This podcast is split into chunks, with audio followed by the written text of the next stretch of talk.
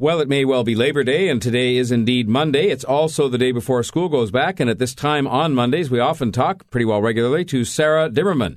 And she is somebody who uh, can be reached on the internet at helpmesarah.com and also writes in the Globe and Mail. You see her on television, and she's here with us. Sarah, how are you? I'm doing great. How are you doing? So, I'm good. So, to, the fact today is Labor Day Monday means that tomorrow, for most kids, not every single one, but right. many of them, is back to school day. And that, of course, causes various degrees of anxiety for kids and for parents. And let's let's start with the kids. Uh, you wrote an interesting column in the Globe and Mail a week or so ago, uh, where you sort of divided them up and started with the little kids right. uh, and said they're more, likely to have butterflies and to be nervous in a different kind of context and right. complain about butterflies in their tummy. Right. Um, I guess the, the the key is really not so much how they express it or how they describe it, but what do they do about it or what do the parents do for those little kids going to primary school tomorrow or later this week? Right.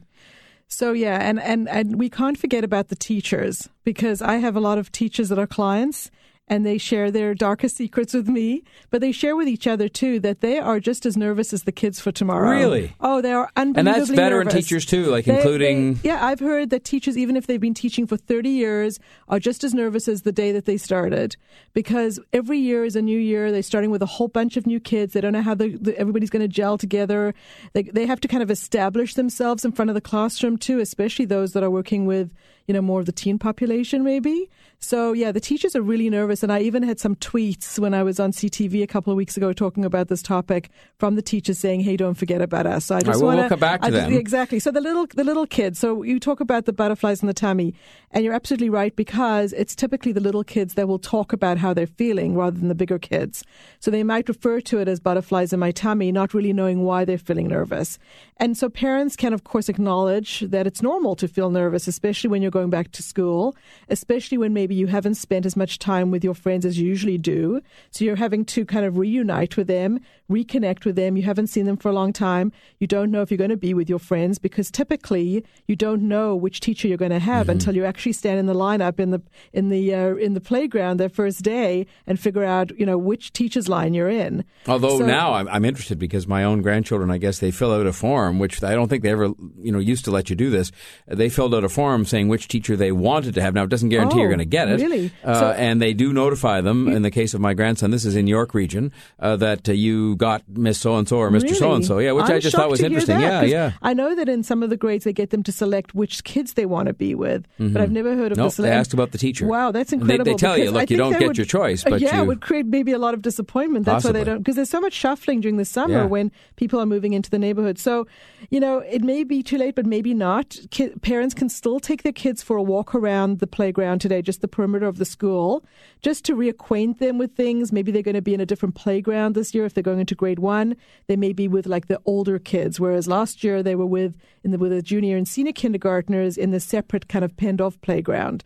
So maybe go and, and play on the jungle gym and just get a feeling for it. So that would be really great. Yeah, no, and I thought this was a very interesting idea. I mean, even now on late on a Monday afternoon, it's you know it's light until eight o'clock. Yeah, you could yeah. take them over and they'll sort of feel a certain sense of uh, familiarity with Yeah. the uh, playground and so on when they go the next morning, exactly. tomorrow morning. And, and and even though it's too late to start to arrange play dates and have your kids reconnect with them because they need to go to bed early tonight, um, during the week, you know, make sure that you invite some friends back when homework is not going to be an issue yet. Invite some friends after school as a way of them reacquainting, not just in, in the playground, but also you know, on their territory at, at home. All right. Now, uh, you were mentioning earlier on, and of course, it's so true that on a number of accounts, not just about nervousness about going back to school, uh, you know, middle school kids are become less likely. They start Yeah. to, and it evolves from there uh, to express their feelings. Uh, but uh, you're more likely to see, uh, you know, some anxiety there too. You describe it in your article in the Globe as jitters as opposed to butterflies. Exactly. So they just feel unsettled, like just, you know, they, really don't want to give up what they've been doing during the summer. They're just feeling uneasy about going back to school and, and again, like reacquainting themselves. A lot of them are really nervous about which teacher they're going to get. They may have heard horror stories or rumors about which teacher they shouldn't get. And one of the things that I advised in my column is to talk to them about an experience in your own life, not necessarily about a teacher, but just when you were being introduced to somebody new and you'd been told maybe not so good things about that person. And then you met the person and actually you got along really well. And so to remind your children that just because one child has not gotten along with a teacher doesn't mean that they're not going to get along with that teacher and instill confidence in the relationship with the teachers. Talk about, I, I'm sure that you're going to work it out. I know that you're resilient. And make sure that your child knows that if things don't work out the way that they're meant to be, then you're going to be there to help brainstorm solutions along a bumpy road. I mean, there is nothing like uh, sort of saying, look, I had that experience too. Exactly. I mean, I often speak now with respect to, to young people, a lot of young people with respect to careers. Right. And I say to them, look, I've started different kinds of jobs, very different. Like, you know, broadcasting I'd never done before. Right. When I became an executive, I'd never done that uh, Right. because I'd been practicing law. And each time I say to them, look, I was scared. Absolutely. When I went to the new job thinking, well, what if I can't do this? And what if I don't know how to do it? And what if they sort of, you know, la- I, mean, I wasn't too worried they're going to laugh at me, but you sort of think, well, what if people are kind of behind the, the, their, their, their uh, you know, hands uh, smirking at you? And you come to realize that that fear is just natural. And I think if, if you can use the same different kinds of examples to convey the same sense Yeah. to kids, it's natural you feel this way. Exactly. And you'll, you'll get over it, as it were. The anticipatory anxiety is the biggest, really, with anything. I mean, you anticipate what it's going to be like at the dentist, it's never quite as bad as you imagine. You anticipate what it's going to be like on your first day of school, it's never quite as, uh, as bad. And one of the examples that I used in, in the column with my 14 year old who's about to start high school uh, tomorrow and has been really nervous. And as we've been leading up to this, and she's been spending more time alone at Wonderland this year, which was the first year that she went alone with friends. She shared with me one day, she said, You know, mom, it's interesting that I always used to look at those huge roller coasters and think I could never go on those. They just look so frightening and intimidating. But she says, You know, they look more scary on the outside than they actually feel when you're actually on them. So I had a bit of a brain epiphany, a brainstorm at that moment. And I said to her, You know, Chloe, I bet you high school is going to be just like that. I bet you it looks much more scary from the outside. When you look at that big building, much bigger than the school that you've been in for the last, you know, Yeah. how many years, eight years or whatever, mm-hmm.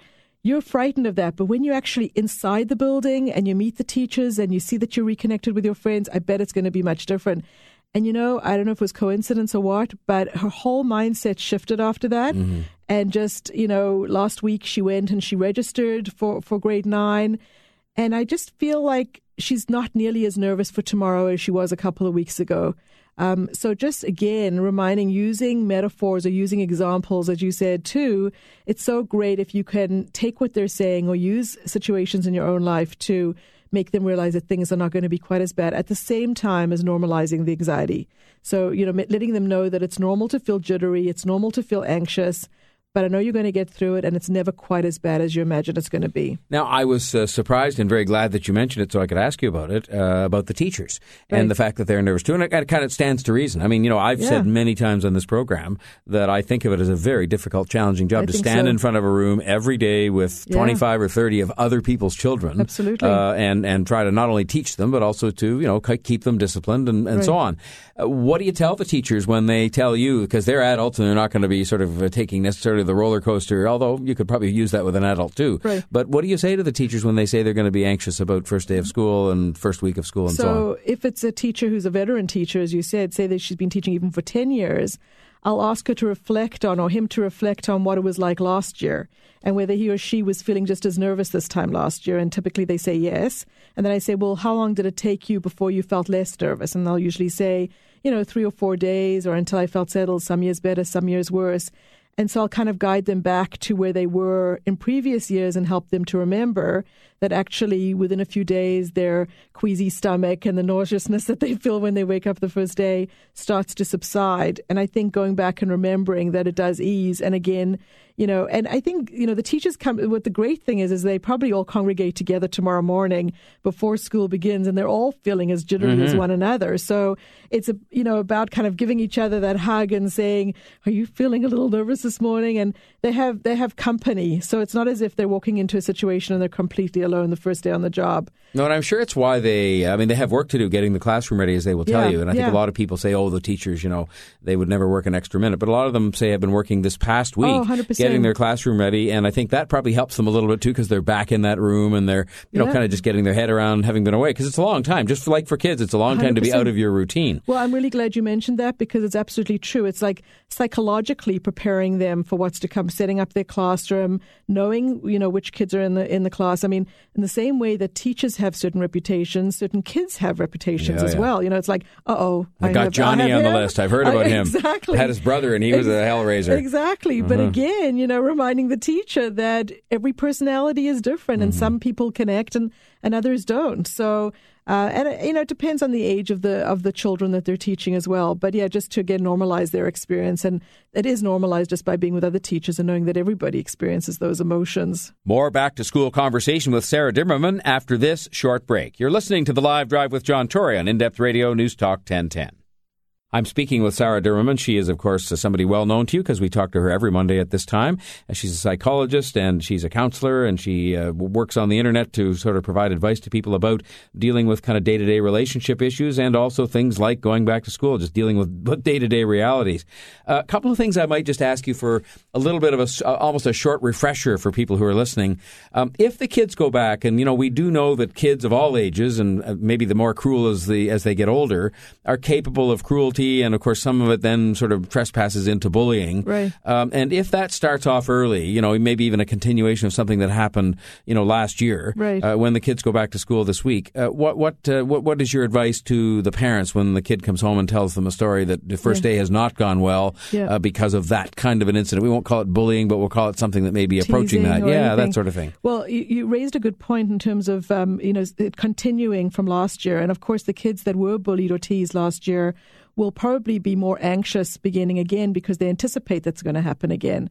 Um, some parents will, will preempt that by talking to the principal, for example, and requesting that those kids are not back in the same classroom. And sometimes that will help, but often, as we know, kids will wait until they're on the playground to start to tease or, or bully one another. So, uh, I mean, the, the, most of the schools have really great restorative practice type of programs in place now, you know, zero tolerance for bullying and are really on the ball in terms of making sure that that isn't happening.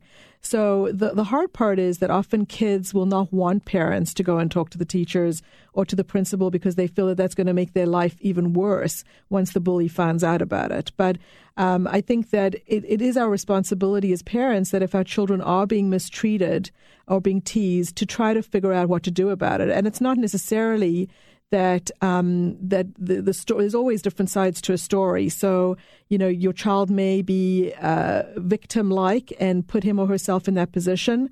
Um, it may not always be as bad as as what's being presented, but I think it's important for parents to try and get to the bottom of it, and whether that means you know talking more to your child or going into the school, talking to the teacher, talking to the principal, and trying to figure out a solution to the problem is always important. And of course you know, it, it sounds logical, but just making sure that you keep the lines of communication open. And if your children are coming to you with problems with, with peers and they don't want you to go and talk to anybody else, you know, you can say to them that as a parent, it's my responsibility to make that you make sure that you're safe, and I want to make sure that you can come to come to me and talk to me comfortably without fear that I will go behind your back and talk but let's find a way that you're comfortable with me addressing this problem with you so that everybody's needs can be taken care of. I'll continue my conversation with Sarah Dimerman about Back to School Day in just a moment. You are listening to the live drive with John Tory on In Depth Radio News Talk 1010.